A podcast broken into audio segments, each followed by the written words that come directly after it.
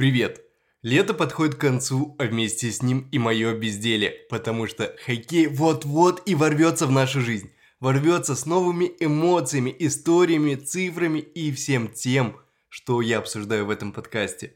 Если вы его включили в первый раз, то меня зовут Евгений Загорский, а это подкаст про самые яркие события НХЛ. Подкаст, после которого душные летние дни вам покажутся не такими уж и душными. Мы плавно возвращаемся в строй и начинаем готовиться к сезону, потому что игроки уже это делают вовсю. В новом выпуске поговорим о том, как провели межсезонье команды Атлантического дивизиона, кого приобрели, кого потеряли и чего ожидать в сезоне 23-24. Прежде чем начнем говорить об новостях других, расскажу про новости свои. Это лето я отдыхал от подкаста, но продолжал рассказывать вам об НХЛ в телеграм-канале. Friendly reminder подписаться, если вы этого еще не сделали. Так вот, отдыхал я для того, чтобы выпускать подкаст весь предстоящий сезон и плей-офф. А чтобы поддерживать такую стабильность, я решил в этом сезоне выпускать подкаст раз в 2 недели. Все так же по субботам, но раз в 2 недели. Далее из личных новостей моя коллекция джерси пополнилась. Она пополнилась черным культовым джерси Баффало с головой бизона и номером Расмуса Далина, а также альтернативным, тоже черным джерси, но Ванкувера. Как видите, выбирать команды я умею. Как пели Fallout Boy, мы постоянно болеем не за те команды. Звук штанги, и мы начинаем. А начинаем мы с самой громкой команды прошлого сезона. Настолько громкой, что она побила все рекорды, а потом в плей-офф побила ментальное здоровье болельщиков, вылетев в 7-м матче от 8-го сида Восточной конференции. Вы уже сами догадались, что речь идет о Бостоне. Если кратко, то не стоит даже близко ожидать уровня, который был в прошлом году. Если детально, то давайте разбираться. Предлагаю рассмотреть потери и приобретения клуба в межсезонье. Во-первых, 2 великих игрока Бостона, Патрис Бержерон и Давид Крейчи, решили завершить карьеру. Для меня Патрис Бержерон был примером лидерства в НХЛ и, да, лучшим капитаном во всей лиге. Плюс он 6-кратный призер Селки Трофи, призер как лучшего нападающего оборонительного плана. После такого количества побед, мне кажется, что трофей нужно переименовывать в Бержерон Трофи. Плюс его феноменальная игра на точке. Абсолютный лидер по количеству выигранных вбрасываний в прошлом сезоне. 61.1% из 1706 взбрасываний. Крэзи. И еще куча других заслуг, которые в очередной раз покажут, какая тяжелая потеря для Бостона. Но это было ожидаемо. После заявления о грыже в плей-офф, после того прощального круга было понятно, что Патрис Бержерон закончит карьеру этим летом. Так же, как и было понятно с Давидом Крейчи, который и прошлый сезон приехал играть в качестве такого дружеского одолжения, типа, давайте последний раз попробуем поднять кубок над головой. Крейчи сыграл ключевую роль в сезоне 2010-11, когда тащил первое звено и Бостон кубку, за что получил прозвище плей-офф Крейчи. Так и в этом году Давид Крейчи помог в регулярном сезоне команде, и в частности Давиду Пастерняку, достичь планки в 61 гол и 52 ассиста. Итого, уход Бержерона и Крейчи – это моментальная просадка в центре, которую придется затыкать Павлу Заке и Чарли Койлу. И как бы они в сравнении с другими клубами не особо тянут на роль первых центров. А если вы помните, то Павла Заку из Нью-Джерси отправили, потому что не видели в нем особой ценности. Да, в Бостоне он прибавил, начал играть чуть лучше, но все же еще не та надежность, какая была у Патриса Бержерона. Говоря о Нью-Джерси, то Бостон в этом межсезонье прибавил еще одного экс-игрока дьяволов. Это Джеспер Боквист, а также заполучил себе из Сиэтла Моргана Гики. Оба молодые парни в нижней звене вполне себе. Джеспера Боквиста я видел много, и скажу честно, желания его выпнуть из дьяволов у меня не было, а это норм, такой индикатор для хардкорного фаната дьяволов. А Моргана Гики из-за Сиэтла, который я не смотрю, я вообще не помню. Буду посматривать больше, когда он будет в Бостоне, там и сделаю свой вывод. Из заметных приобретений на рынке свободных агентов у Мишек это одни ветераны. Джеймс Ван Римсдайк, Милан Лучич и Кевин Шаттенкирк. Казалось бы, куда Бостону еще больше старых игроков? Средний возраст у клуба это 3-е место лиги и гордая цифра 30.2 лет. Но, видимо, у менеджмента Бостона другое видение, и они решили последние годы попытаться что-то сделать и сделать на опыте, а потом уйти на полную перестройку. Контракты новых игроков лайтовые и будущему клубу особо не вредят. И тут я должен во второй раз сказать, а куда еще больше вредить? Ведь различные аналитики оценивают Бостон как одну из самых худших команд по проспектам. В общем, будущее Бостон ждет жестко. Его эпоха заканчивается, и в этом сезоне ожидание от команды у меня небольшое. Очень вероятно падение с первых строчек таблицы до 8-го сида плей-офф или его пропуск, но в это как-то не особо верится после картинки Бостона прошлого года. Правда, не верится до тех пор, пока ты не открываешь список потерь и не видишь там Тайлера Холла, Тайлера Бертузи, Гарварда Хэтуэя, Ника Фелинио, Дмитрия Орлова, Конора Клифтона. За Тайлера Бертузи и Дмитрия Орлова прям обидно. Все фанаты, и я в том числе, очень хотели переподписания этих парней. Там в Твиттере... Так, порешаем сразу. Буду говорить в Твиттере, а не X или что еще там придумает Маск. Так вот... В Твиттере после окончания сезона все писали «Продлите Бертузи». Типа, это задача, и она единственная. И что? И задачу провалили. Но в то же время я как бы понимаю Бостон и его неизбежный статус следующих лет. И вот тяжелые контракты не особо нужны. Правда, контракт Бертузи с Торонто тяжелым особо не назовешь. 5,5 миллионов можно было найти.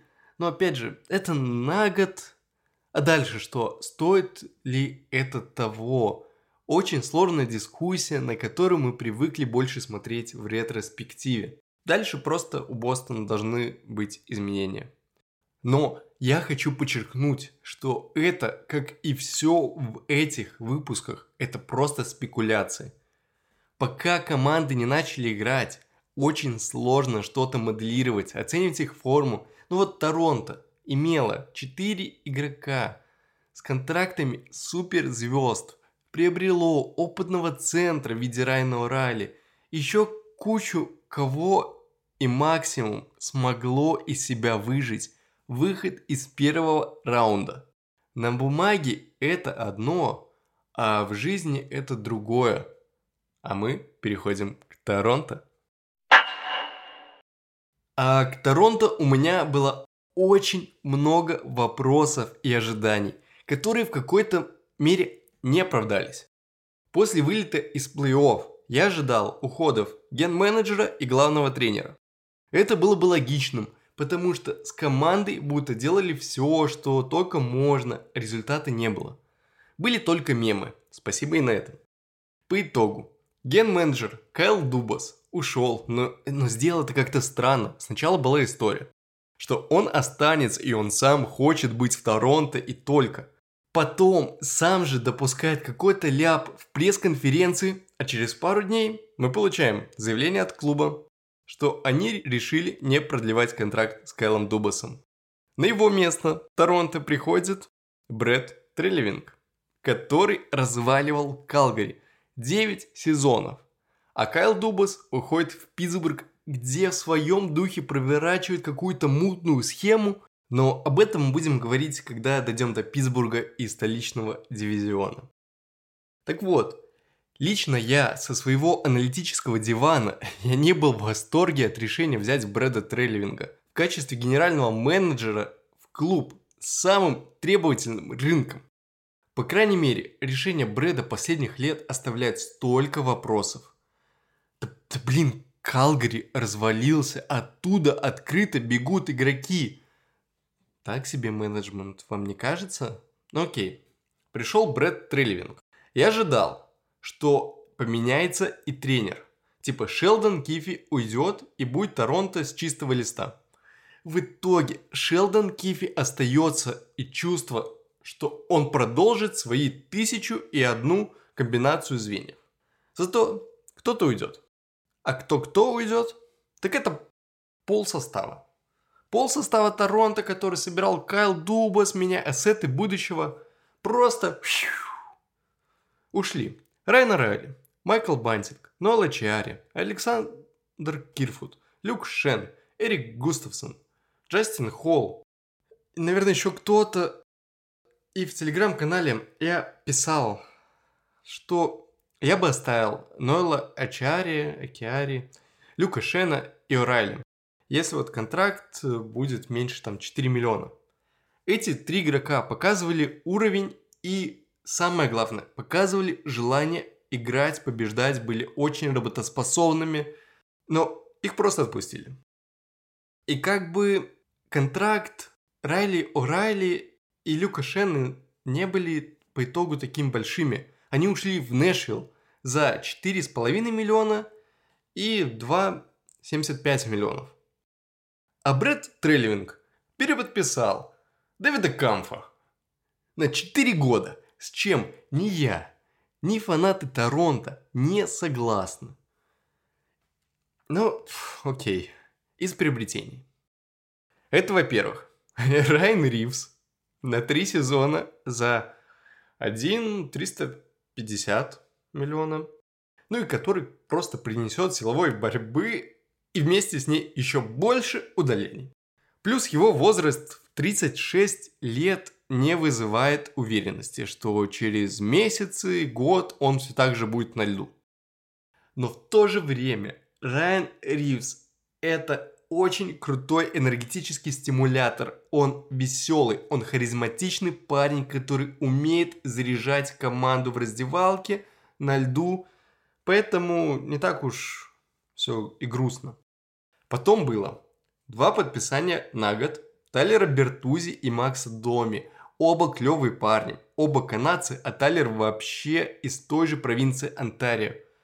Но проблема опять же, это подписание на год.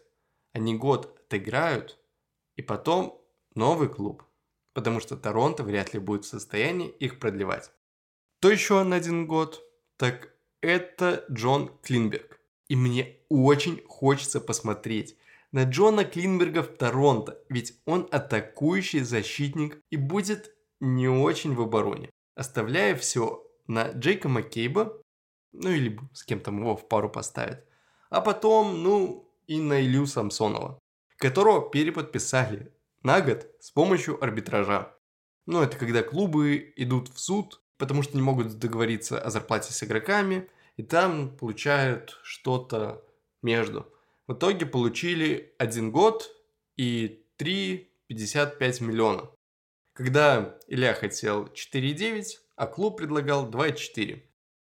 А по итогу у Торонто вырисовывается типичная для них картина. Очень много приобретенных ранее игроков уходят. А благодаря Трелвингу уходят практически все. Новые подписываются на короткие сроки, и все опять зависит от 4 ультратяжелых контрактов. Мэтьюза, Марнера, Тавареса, Нюландера. У Торонто было окно, чтобы решить этот вопрос кардинально и обменять Марнера либо Нюландера, пока у них не вступил в силу запрет на обмен, который прописан в контракте. Но они решили этого не делать. И в итоге решили ходить от Мэтьюза к Нюландеру и спрашивать, ну как там с деньгами? А в ответ слышать, с какими деньгами? Нет, конечно, не это, но ситуацию между подписанием Мэтьюза и Нюландера сложилась такая, что каждый из них не называл сумму, пока другой не назовет. Очевидно, что оба метили на еще большие контракты, и Мэтьюз сдался и подписал контракт на 4 года по 13,25 миллиона долларов, став самым высокооплачиваемым хоккеистом. И, конечно, все офигели. Сообщество с момента подписания до сих пор обсуждает, много ли это и нормальный ли контракт. Фанаты со словами «We have passion» защищают руководство, говорят, что это вообще суперский контракт, там поднимут потолок зарплаты, вообще заживем, и это будет вообще еще низкая сумма относительно контракта Макдэвида. И я считаю, что контракт объективно большой и недружеский для команды. Как бы и до этого у Торонто были проблемы с зарплатной ведомостью из-за контракта Мэтьюза. А он стал еще больше. По итогу подписания, мне кажется, что Нюландер все же уйдет. Потому что он захочет такой же большой контракт. Больше, чем он получает сейчас точно, потому что он чувствует себя обделенным. Даже если поднимут потолок зарплат. Он захочет относительно потолка зарплаты. И это будет бесконечный порочный круг, который Торонто придется как-то решать, и, скорее всего, они не пойдут на условия Нюландера.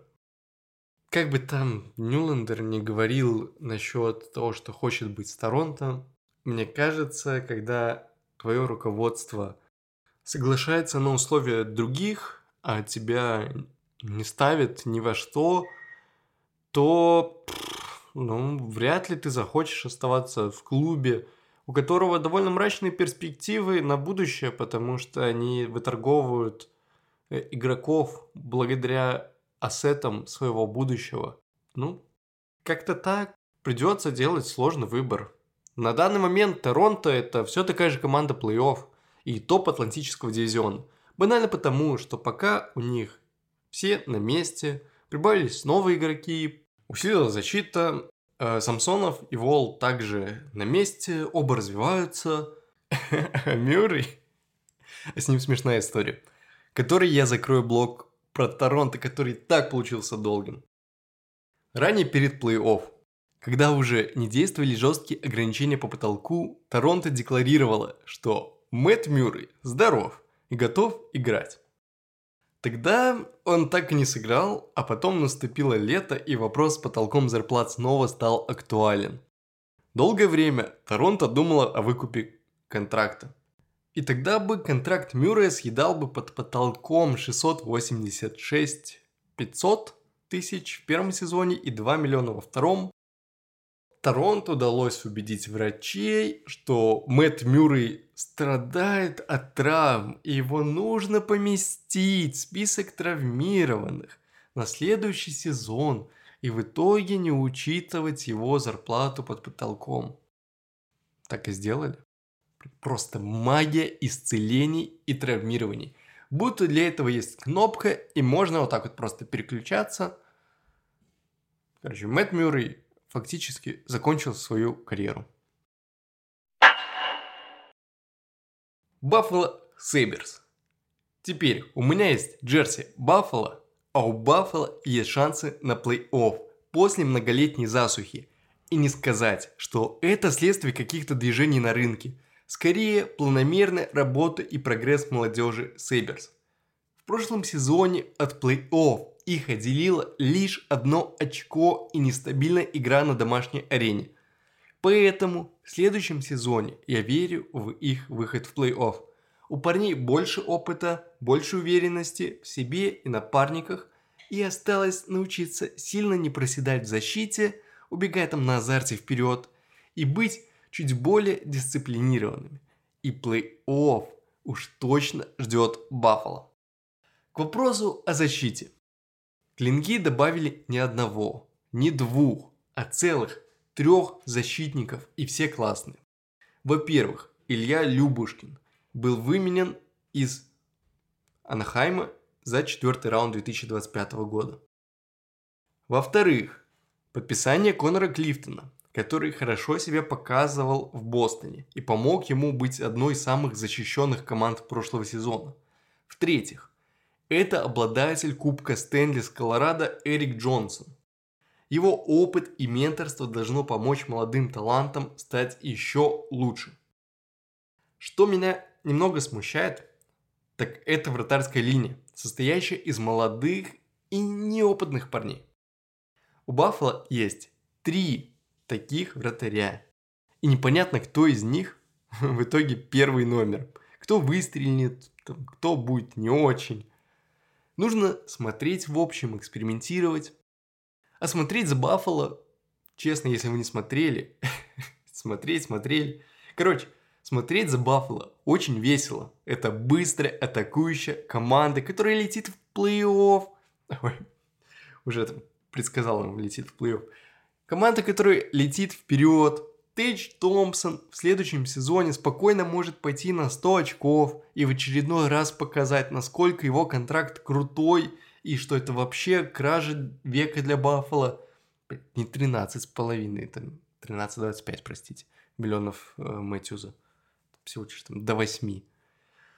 Короче, записывая подкаст в самом красивом для меня джерси в Баффало, я уже жду не дождусь, когда они выйдут на лед и потом весело и задорно покатят в сторону плей-офф. Почему-то хочется сказать, что они выйдут в плей-офф. Прям сразу же хочется сказать. Идем дальше.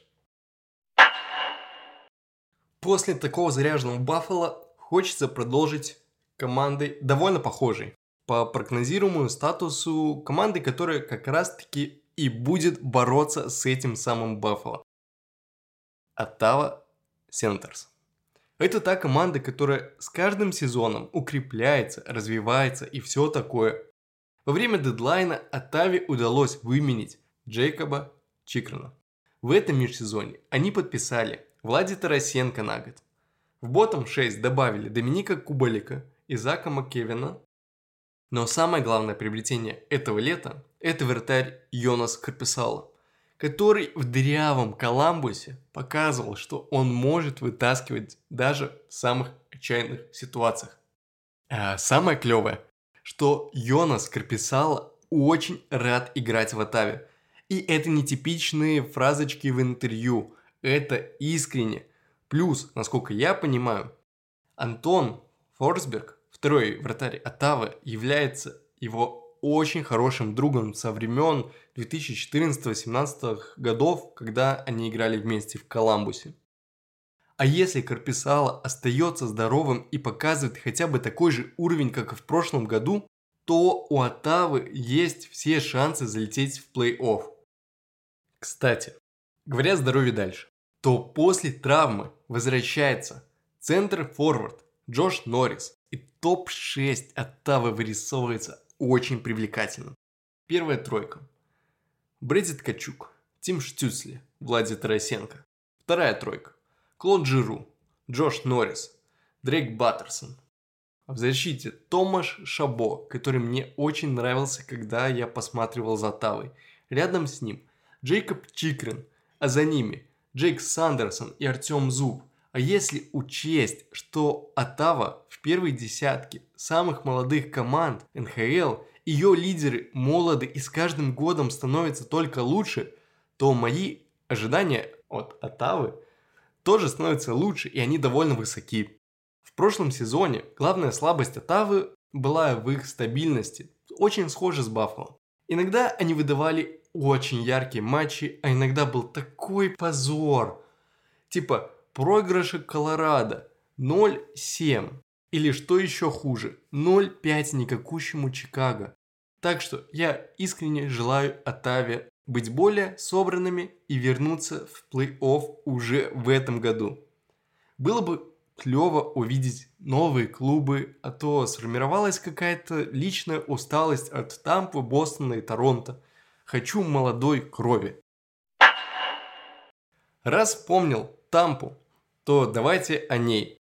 Помните, в одном из подкастов я рассказывал о политике их генерального менеджера Жюльена Брисбоа, который говорил, что пока есть все шансы выиграть кубок, то он будет делать все, что необходимо, несмотря на будущее. В таком режиме Тампа прошла сезонов 5, 3 из которых они выиграли Восточную конференцию. Но с каждым годом Тампа двигается в то самое будущее. Костяк стареет, ботом 6 уже не такой крутой, и вместе с этим меняются мои ожидания от команды. Тампа мне не кажется больше такой грозной командой. Опытной, да, с одним из лучших вратарей, да, но больше не таким очевидным контендером. А если брать более длинную дистанцию, то перестройка неизбежна. Банально, давайте вспомним, сколько Тампа отдала за нападающего Танер Жано перед прошлым дедлайном. Много. Из успокаивающих новостей это то, что Молнии не потеряли в межсезонье этого самого Танера Жано и переподписали его на 2 года по 2,665,500. Но я веду к тому, что когда нужно будет впрыскивать молодую кровь в и так один из самых пожилых составов, то это будет сделать сложно. Пул проспектов у Тампы, не особо выдающийся. А к этому мы добавляем, что на Востоке формируются ультрабыстрые команды типа Нью-Джерси, Баффало, Оттавы. И получаем, что состарившимся Питтсбургу, Вашингтону и Тампе будет совсем не в кайф. Окей, из хороших движений в межсезонье я вижу подписание Конора Шерри на 3 года по 2 миллиона и 2 миллиона за опытного двукратного чемпиона Стэнли, сыгравшего 72 игры в плей-офф, по-моему, супер цена. В противовес парню типа 31 год, так что он просто пойдет в копилку этих ветеранов. Еще один качественный мув – это подписание вратаря Йонаса Йоханссона на 2 года на минимальные 775 тысяч. Место под потолком занимает немного и будет иногда подменять Андрея Василевского, который все эти годы играет прям очень много. В сезоне 23-24 хотелось бы увидеть больше отдыха для Андрея, чтобы минимизировать риск травм и продлить прайм-тайм на как можно больший срок. Подводя итоги межсезонья Тампы и проецируя ее следующий сезон, то Молнии подходит к стадии развития франшизы, где падение в таблице может случиться в любой момент. И не всегда точно знаешь когда. Если предсказывать, то Тампа, если выходит в плей-офф, то делает это уже с нижних сидов. Переходим к соседу Тампы по штату и одновременно заядлому противнику Флориде Пентерс. То после этого плей-офф я готов поверить во все, что мне Флорида и Мэтью Ткачук предложат. В прошлом сезоне я в них не верил, но став свидетелем похода за кубком, я признал ошибки и больше повторять их не буду. Поэтому оценочных суждений насчет Флориды и Пантер, одно и то же, делать не буду. Лучше расскажу, что изменилось в команде. Флориду покинул кричащий защитник Радко Гудас, который выдавал хороший защитный силовой хоккей, но в атаках проседал и был там просто бесполезен. Вместе с ним ушли братья Сталы. Потом Энтони Дюклера поменяли в Сан-Хосе за ноунеймы и драфт-пики. И в общем, Флорида избавилась от игроков, в которых не видела результаты и значительной пользы. Ну и не продлили вратаря Алекса Лайона, что было откровенно неожиданно, так как еще до плей-офф казалось, что его оставят в системе как запасного вратаря. Но вместо Алекса Лайна Флорида подписала бывшего вратаря Анахайма Энтони Столарза, что я оцениваю как неплохое приобретение.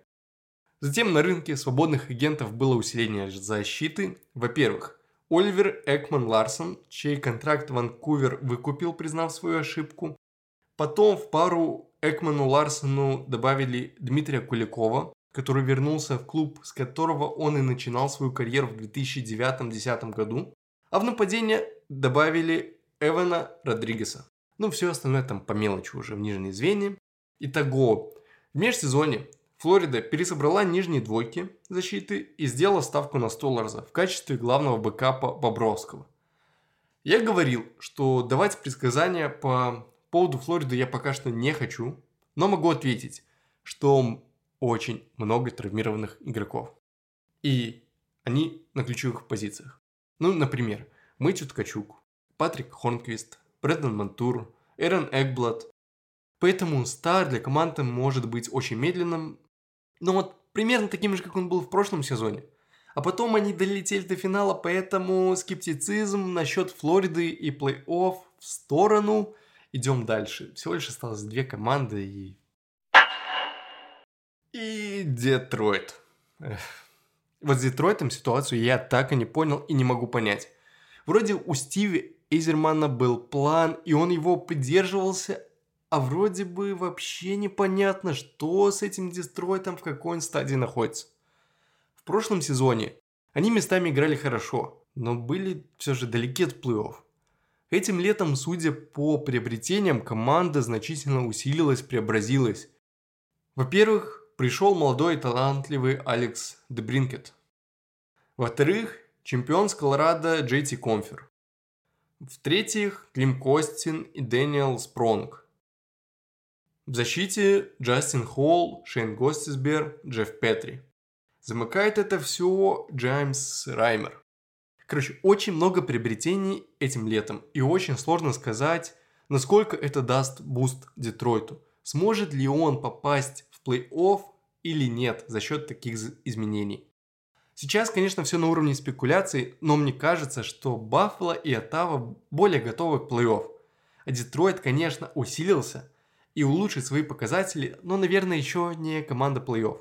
Конечно, будет классно, если я ошибусь, и легендарные красные крылья влетят в плей-офф и борьбу за кубок.